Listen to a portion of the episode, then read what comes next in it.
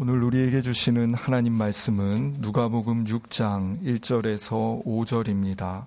안식일에 예수께서 밀밭 사이로 지나가실새 제자들이 이삭을 잘라 손으로 비비어 먹으니 어떤 바리새인들이 말하되 어찌하여 안식일에 하지 못할 일을 하느냐 예수께서 대답하여 이르시되 다윗이 자기 및 자기와 함께한 자들이 시장할 때에 한 일을 읽지 못하였느냐 그가 하나님의 전에 들어가서 다만 제사장 외에는 먹어서는 안 되는 진설병을 먹고 함께한 자들에게도 주지 아니하였느냐? 또 이르시되 인자는 안식일에 주인이니라 하시더라. 아멘. 지난 1월 마지막 주일에 누가복음 5장을 살펴보았습니다. 자신이 원했든 원치 않았든 동족에게 공공의 적이었던 레위는 배신자라는 꼬리표를 붙이고 살았습니다. 그가 세관 앞에 앉아 있던 어느 날 나를 따르라는 주님의 단호한 부르심에 그동안 집착하던 자리를 박차고 일어났습니다. 주님의 부르심은 이전의 소유적인 삶으로부터 이후 존재적인 삶으로 레위를 이끌어내었습니다. 그는 부르심에 대한 응답의 일환으로 예수님 일행과 세리 친구들을 자신의 집으로 초대했고 큰 잔치를 베풀었습니다. 그런데 그 자리에 초대하지 않은 불청객이 찾아왔습니다. 바로 바리새인과 서기관들이었습니다. 불청객들은 제자들을 향해 금식하, 금식하며 기도하지 않고 세리와 죄인들과 함께 먹고 마신다며 비방했습니다.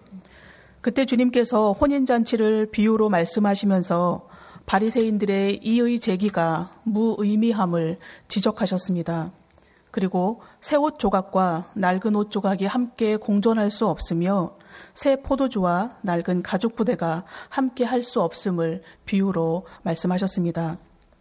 여전히 낡은 종교 형식을 보존하는 헛된 노력을 멈추고 새 포도주를 담을 수 있는 새 부대를 준비하라고 말씀하셨지만 유대교의 고루한 전통에서 벗어나지 못한 바리새인들은 자신들 가까이에서 부는 새로운 바람을 인지하지 못하고 여전히 묵은 것에 집착했습니다.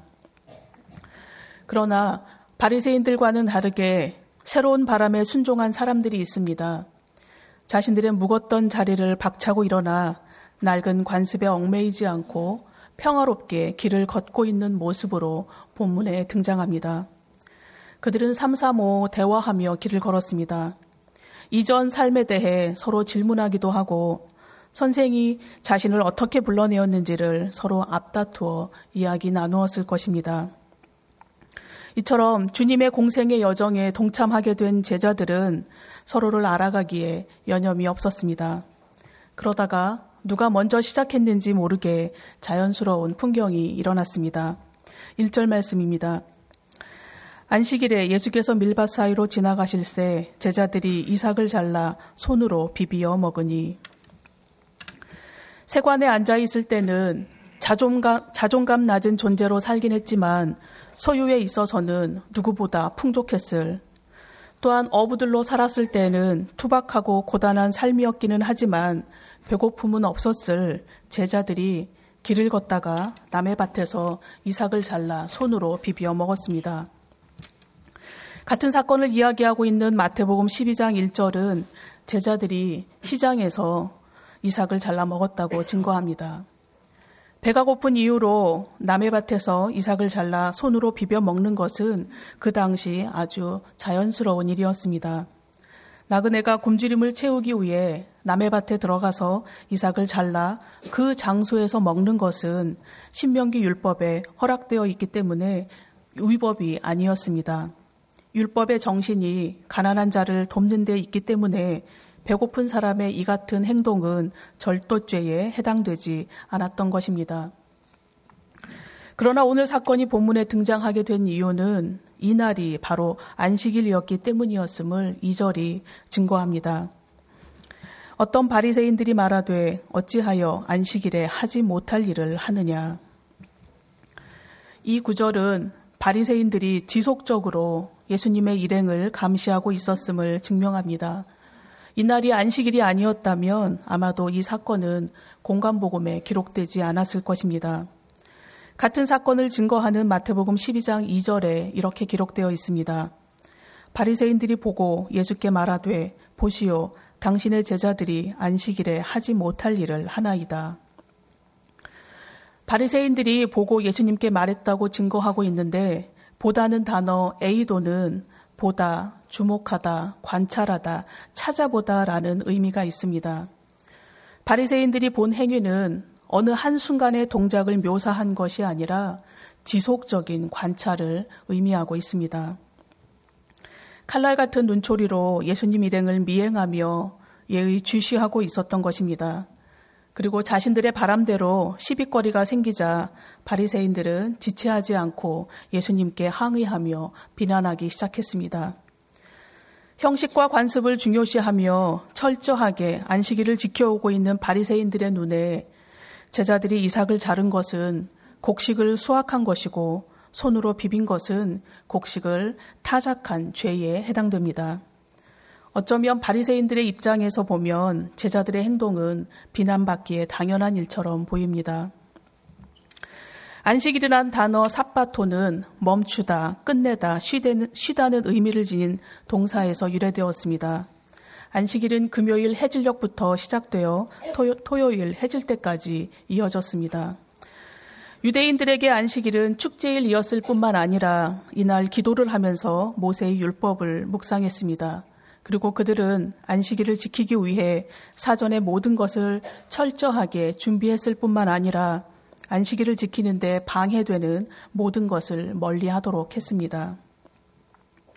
유대인들에게 안식일의 기본 정신이 있었습니다. 첫째, 일을 하면 안 된다. 둘째, 먼 곳을 가면 안 된다. 셋째, 돈 거래를 하면 안 된다. 라는 세 가지 기본 정신으로 나누었습니다.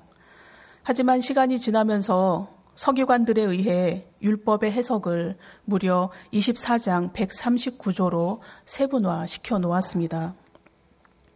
그 내용들 가운데는 경작하지 말라, 곡식을 베지 말라, 단을 묶지 말라, 타작하지 말라, 반죽하지 말라, 집에서 전등을 옮기지 말라는 등의 조항입니다. 안식일에는 1250리터 이상을 걷는 것도 허용되지 않았습니다. 심지어 나무를 하고 불을 피우는 일, 환자를 돌보거나 덫에 걸려 다친 동물을 치료하는 행위도 금지되었습니다. 세분화한 항목에는 또다시 수많은 규정들이 만들어졌습니다. 예를 들면 밀 껍질을 제거하기 위해 밀을 이리저리 뒤척거리면 그것은 체질하는 것으로 간주가 되었습니다. 만일 밀 이삭 주위에 붙어 있는 것을 떼어내면 그것은 과일 선별 작업과 동일시 되었습니다. 또한 아침, 안식일 아침에 옷을 입으면서 죄를 짓지 않도록 짐스러워질 수 있는 옷을 입거나 벗어서 손에 들 수 있는 장착물은, 장식물은 착용하지 않도록 주의해야 했습니다. 여자들은 안식일에 거울도 보지 말아야 합니다. 거울 속에 비친 흰 머리카락을 뽑아낼 가능성이 있기 때문입니다. 이처럼 이러한 행동들은 심각한 죄로 여겨졌습니다. 이처럼 세부적인 안식일 규정들을 머리카락 하나에 커다란 산이 매달려 있는 것과 같다라고 평가하기도 합니다.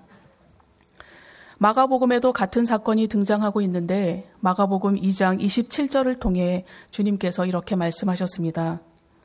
또 이르시되 안식일이 사람을 위하여 있는 것이요 사람이 안식일을 위하여 있는 것이 아니니 안식일의 목적은 사람을 가두는 것이 아니라 사람을 위해 있는 것입니다. 그러나 오랜 규정을 신념으로 지켜온 바리새인들에게 안식일은 여전히 무거운 짐일 수밖에 없었습니다. 칼날 같은 눈초리로 예의 주시하며 바리새인들이 드세게 달려들자 광야에서 사탄의 유혹을 말씀으로 물리치셨듯 주님께서는 말씀으로 일침을 가하셨습니다. 3절에서 4절 말씀입니다. 예수께서 대답하여 이르시되 다윗이 자기 및 자기와 함께 한 자들이 시장할 때에 한 일을 잃지 못하였느냐 그가 하나님의 전에 들어가서 다만 제사장 외에는 먹어서는 안 되는 진설병을 먹고 함께한 자들에게도 주지 아니하였느냐 예수님께서 하신 말씀은 사무엘상 21장 1절에서 6절에 나오는 사건입니다. 자신을 죽이겠다고 쫓는 사울 왕을 피해 도망 다니던 다윗이 성전에 들어가 하나님께 봉헌된 떡을 먹은 사건입니다. 이 떡은 모두 12덩이로 성소 안에 있는 순결한 상 위에 두 줄로 놓여졌고 한 줄에 여섯 개씩 진설되어 있었습니다. 그것들은 일주일 동안 상 위에 진설되었다가 일주일 후에 제사장이 거룩한 곳으로 가져가서 그곳에서 먹도록 되어 있었습니다. 제사장이 아닌 사람이 진설병을 먹는 것은 신성한 것을 더럽히는 행위였습니다.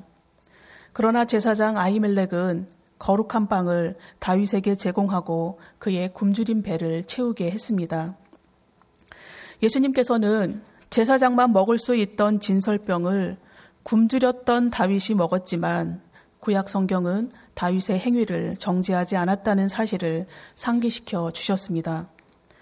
하나님께 바쳐진 거룩한 떡을 먹고서라도 생명은 보호를 받아야 하는 것이고 그 당시 다윗의 보호를 받아야 하는 것이 그 당시 다윗의 상황이었고 하나님은 그것을 기꺼이 용인해 주셨던 것입니다. 일다에 해당하는 아나기노스코는 다시 새로운 등의 뜻을 나타나는, 나타내는 아나와 배우다, 알게 되다는 뜻을 나타내는 기노스코의 합성어입니다. 따라서 이 단어의 정확한 의미는 정확히 알다, 이해하다, 구별하다는 뜻을 지닙니다. 예수님께서 읽지 못하였느냐라고 물으신 것은 구약에 기록된 다윗의 일을 읽고 그 의미를 정확히 파악했느냐, 이해하고 있느냐라는 물음입니다. 다윗의 예를 드신 주님께서는 마태복음 12장 5절에서 이렇게 말씀하셨습니다. 또 안식일에 제사장들이 성전 안에서 안식을 범하여도 죄를 죄가 없음을 너희가 율법에서 읽지 못하였느냐. 제사장들도 성전 제사를 위해서 안식일에 일한다는 것입니다. 안식일법은 출애굽기 20장과 신명기 5장의 10계명 중 제4계명의 근거를 둔 것입니다. 출애굽기 20장에 나, 타난 제4계명입니다. 안식일을 기억하여 거룩하게 지키라. 엿새 동안은 힘써 내 모든 일을 행할 것이나 일곱째 날은 내 하나님 여호와의 안식일인즉 너나 내 아들이나 내 딸이나 내 남종이나 내 여종이나 내 가축이나 내 문 안에 머무는 객이라도 아무 일도 하지 말라. 이는 엿새 동안에 나 여호와가 하늘과 땅과 바다와 그 가운데 모든 것을 만들고 일곱째 날에 쉬었음이라. 그러므로 나 여호와가 안식일을 복되게 하여 그날을 거룩하게 하였느니라. 하나님께서 창조 후 안식을 하셨듯이 이스라엘 백성도 안식일을 기억하고 거룩하게 지키도록 명령하셨습니다. 신명기 5장에 나타난 제4계명입니다. 내 하나님 여호와가 내게 명령한 대로 안식일을 지켜 거룩하게 하라. 엿새 동안은 힘써 내 모든 일을 행할 것이나 일곱째 날은 내 하나님 여호와의 안식일인즉 너나 내 아들이나 내 딸이나 내 남종이나 내 여종이나 내 소나 내 나귀나 내 모든 가축이나 내 문 안에 유하는 객이라도 아무 일도 하지 못하게 하고 내 남종이나 내 여종에게 너같이 안식하게 할지니라. 너는 기억하라. 내가 애굽 땅에서 종이 되었더니 내 하나님 여호와가 강한 손과 편팔로 거기서 너를 인도하여 내었나니 그러므로 내 하나님 여호와가 네게 명령하여 안식일을 지키라 하느니라. 종되었던 애굽 땅에서 신음하던 이스라엘을 하나님의 강한 손과 편팔로 인도해 내신 일을 기억하며 안식일을 지키도록 신명기에서 명령하셨습니다. 출애굽기에 나타난 창조 후 안식을 명령하신 것은 전능자 하나님께서 세상을 창조하신 후 보시기에 좋았다라고 하시며 누리신 기쁨에 함께 동참하라는 명령으로 볼 수 있습니다. 하나님의 기쁨에 동참하는 것, 기쁨의 예배를 드리는 것이 참 안식이라고 말씀하고 계십니다. 나 혼자만이 아니라 남종이나 여종이나 소나 나귀나 내 집에 잠시 유하는 나그네까지도 안식의 특권을 누리라고 누리게 하라는 것입니다. 종과 노예도 가혹, 가혹하게 부리지 말고 함께 쉬게 하라는 것입니다. 하나님께서 천지를 창조하셨을 때에 온 우주 만물도 하나님의 기쁨에 함께 동참했을 것입니다. 이스라엘 백성들은 전능자 하나님의 창조의 기쁨에 동참하도록 선택받았던 것입니다. 그러나 전능자 하나님의 기쁨에 동참하도록 선택받은 사람들은 이스라엘 사람들만이 아닙니다. 주님께서 창조하신 모든 인류, 빈부귀천, 남녀노소, 유대인과 이방인을 구별하지 않고 모두가 하나님의 창조의 기쁨에 동참할 의무가 있고 그분 안에서 진정한 안식을 누리게 하셨습니다. 신명기에 나타난 십계명은 노예살이 하던 애굽 땅에서 하나님께서 강한 손과 편팔로 인도해 내신 일을 기억하며 안식일을 지키도록 명령하셨습니다. 강한 손과 편팔로 인도해 내신 하나님께서는 이스라엘 백성들을 광야로 이끄셨습니다. 그리고 40년 동안 만나와 메추라기로 먹이시고 생수를 제공해 주셨습니다.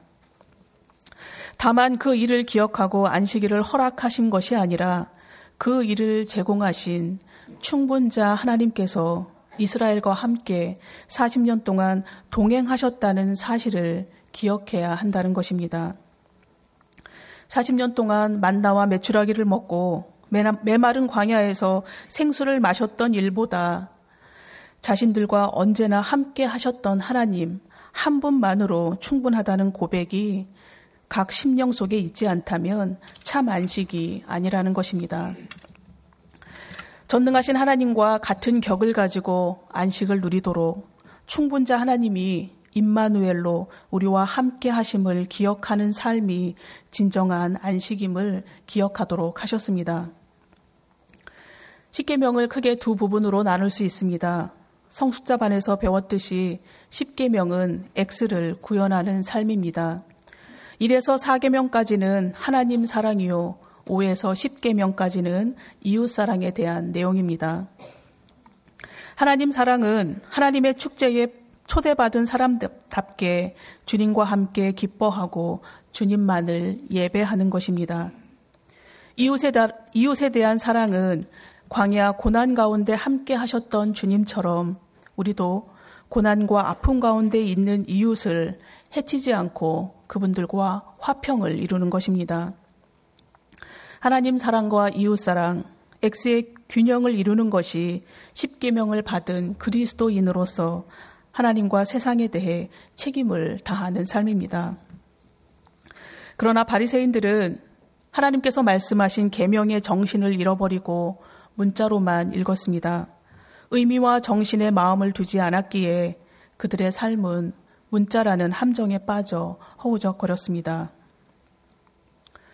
성령 하나님께서 우리 각 사람을 말씀으로 조명해 주실 때 하나님의 시선으로 자신을 객관화시키지 않으면 우리도 바리새인들처럼 겉껍질만 단단해진 갑각류로 남을 수밖에 없습니다. 사도행전을 통해 배우고 있는 것처럼 화려한 관복을 차려 입었으나 생명 없는 아그리빠와 버니게가 될 수밖에 없습니다.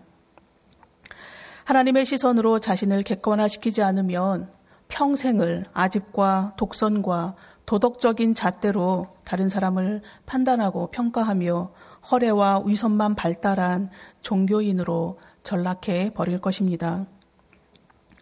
성실히 신앙생활하고 있다고 생각하지만 여전히 경쟁과 시기에서 안식하지 못하고 탐욕에서 안식하지 못하며 나태와 거짓에서 안식하지 못하고 있다면 종교인일지는 몰라도 참 그리스도인은 아닙니다. 창조에 동참하셨던 성자 예수님께서 말씀하시는 새로운 질서, 새로운 질서 안에는 어떤 제도, 어떤 구조, 어떤 체제, 어떤 법률, 어떤 관습도 인간을 섬기는 것이어야 합니다. 인간의 절박한 생존이 문제가 될 경우 그 어떤 것도 인간의 생존권보다 앞설 수 없습니다. 형식만 남아있는 것은 2차적인 차원으로 밀려날 수 있어야 합니다. 그러나 바리새인들은 가까이에서 불어오는 새로운 질서, 새로운 바람, 율법의 근본 정신인 사랑과 공의의 실체가 자신들의 목전에 계시나 그들은 그분의 존재를 의식하지 못했습니다. 교우님들께서는 안식일을 어떻게 보내야 한다고 생각하고 계십니까?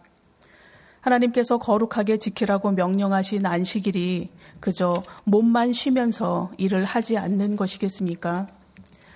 아니면 주님께서 부활하신 이후 주일을 지키고 있는 우리가 주일 예배만 드리고 그 나머지 시간은 아무것도 하지 않는 것이겠습니까?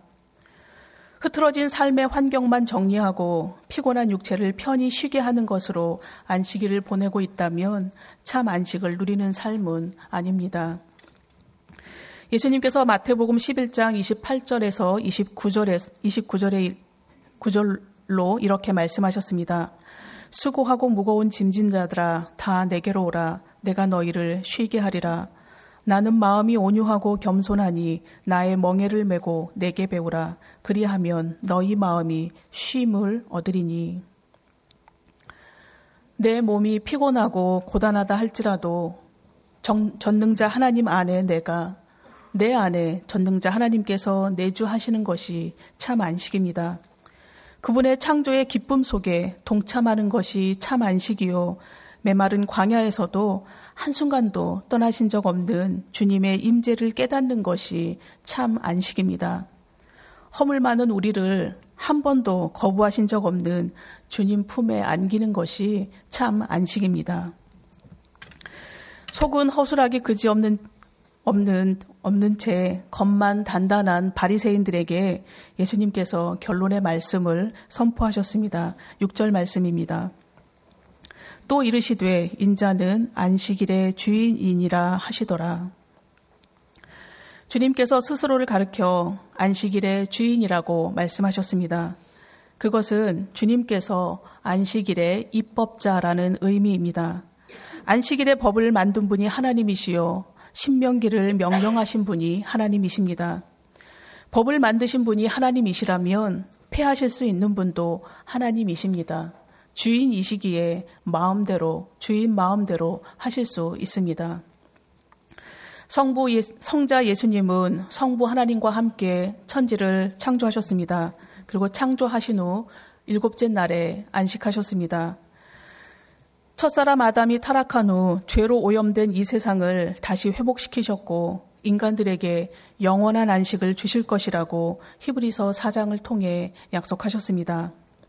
예수님께서 안식일의 주인이시기에 바리새인들이 그토록 신념으로 지켜온 안식일의 틀을 깨실 수 있으셨습니다. 안식일의 정신은 약하고 가난한 사람들을 학대하지 말고 그들을 사랑하는 것입니다. 안식일을 강박적인 문자로만 지키라는 것이 아니라 이웃 간에 해를 끼치지 말고 이웃을 사랑하라는 정신을 읽으라는 말씀입니다. 바리새인들은 하나님의 계명을 지킨 것 같지만 사실은 기득권을 누리고 자기 영광만을 추구한 것일 뿐입니다. 율법의 노예가 되고만 자신들이 안식일의 주인에게 시비를 걸고 있다는 사실을 그들은 자각하지 못했습니다. 신앙생활을 해온 횟수가 길수록 주일에 빠지지 않고 예배 참석할수록 봉사 경험이 풍부할수록 함정에 빠지지 않기 위해 스스로를 객관화, 객관화해야 합니다. 하나님의 시선으로 자신을 객관화하지 않을 때 자신의 눈 속에 있는 들보는 보지 못하고 형제의 눈 속에 있는 티만 지적하게 될 것입니다. 종교 지도자들이었던 바리새인들은 백성과 하나님 사이에서 중개자의 역할을 수행해야 하는 사람들이었습니다. 그들은 성경을 읽을 때 1.1회까지 신경을 써가며 읽었습니다. 뿐만 아니라 모두 암송할 정도의 실력자들이었습니다. 그러나 그 의미는 읽지 못했기에 자신들뿐만 아니라 가난하고 굶주린 백성들까지 율법을 정죄의 도구로 전락시키고 말았습니다. 살아가면서 버려야 할 것과 간직해야 할 것이 있습니다. 끝까지 간직하고 키워가야 할 것은 처음 사랑입니다. 천지를 창조하시고 안식의 자리에 초대하신 전능자 하나님, 메마른 광야에서 먹이시고 언제나 동행해 주신 충분자 하나님께서 우리를 사랑하신 그 사랑을 간직하고 키워가야 합니다. 그 사랑 안에서 성실과 정직, 화평과 오래 참음, 온유와 절제, 단순과 소박, 그리고 검소함 등이 자라갈 것입니다. 변화에 있어서 만남은 참 중요합니다. 만남은 한 인간의 삶을 엄청나게 좌우합니다. 누구를 만나느냐에 따라 긍정적 혹은 부정적으로 변화되기 때문입니다. 지혜로운 임금 밑에는 충신들이 있고 어리석은 임금 주위에는 간신과 몰입애들이 들끓는다는 말이 있습니다. 그 부모 밑에 그 자녀, 그 스승의 그 제자라는 말도 있습니다. 훌륭한 부모 밑에서 위대한 인물이 나오고 훌륭한 스승에게서 훌륭한 제자가 나옵니다. 전능자 하나님, 충분자 하나님과의 만남은 우리의 삶을 세리 레위처럼 존재적으로 변화시킵니다. 바리새인들은 하나님의 명령을 지킨 것 같지만 사실은 기득권을 누리고 자기 영광만을 추구한 것뿐이요. 그것은 오래된 죄악일 뿐입니다. 하나님의 말씀을 마음으로 읽고 손과 발로 살아내지 못한다면 우리도 그들과 다를 바 없습니다. 전능자 하나님, 충분자 되시는 하나님께서 오래전 믿음의 조상들에게 들려주셨던 말씀이 성경으로 이미 우리 손에 들려져 있습니다. 그분의 사랑의 메시지를 눈으로 읽고 귀로 듣는 것으로 그치는 것이 아니라 말씀 속에 담겨 있는 의미와 정신을 발견해 가실 때마다 살아있는 하나님의 말씀이 교우님들의 삶으로 입증되는 은혜가 있기를 소원합니다. 주님의 말씀이 교우님들의 손과 발로 증거되기를 또한 소원합니다. 그렇게 결단하는 우리의 심령 속에 창조 때부터 함께 하셨던 성령 하나님께서 친히 역사하실 것입니다. 기도드리시겠습니다.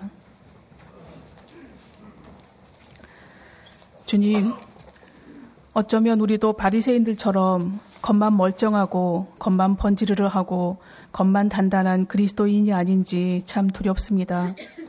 아니 율법에 매여 겉은 화려해 보이지만 속은 텅 비어 있던 바리새인의 모습이 우리 모습이었음을 고백합니다. 우리가 바리새인들의 모습이 아니고 참 성도, 참 그리스도인들의 그리스도인들이었다면 우리가 살고 있는 이 사회가 이처럼 혼동스럽지는 않았을 것입니다. 주님, 하나님의 말씀을 많이 아는 것에 머물지 않게 하옵소서 아는 만큼 살게 하시고 사는 만큼 우리를 통해 사회가 변하고 가정이 새로워지며 교회가 든든히 서가는 모습을 보게 하여 주옵소서. 제자들은 스승을 만났으나 배가 고팠습니다. 그러나 그들의 심령은 배부른 삶으로 변화되어 간 것을 우리는 압니다. 우리도 생명의 말씀 앞에 깨어짐으로 하나님 사랑과 이웃 사랑을 우리의 삶으로 입증하는 복된 그리스도인으로 살아가게 하옵소서. 진실로 그러한 삶이길 소원하오며 예수님의 이름으로 기도드립니다. 아멘.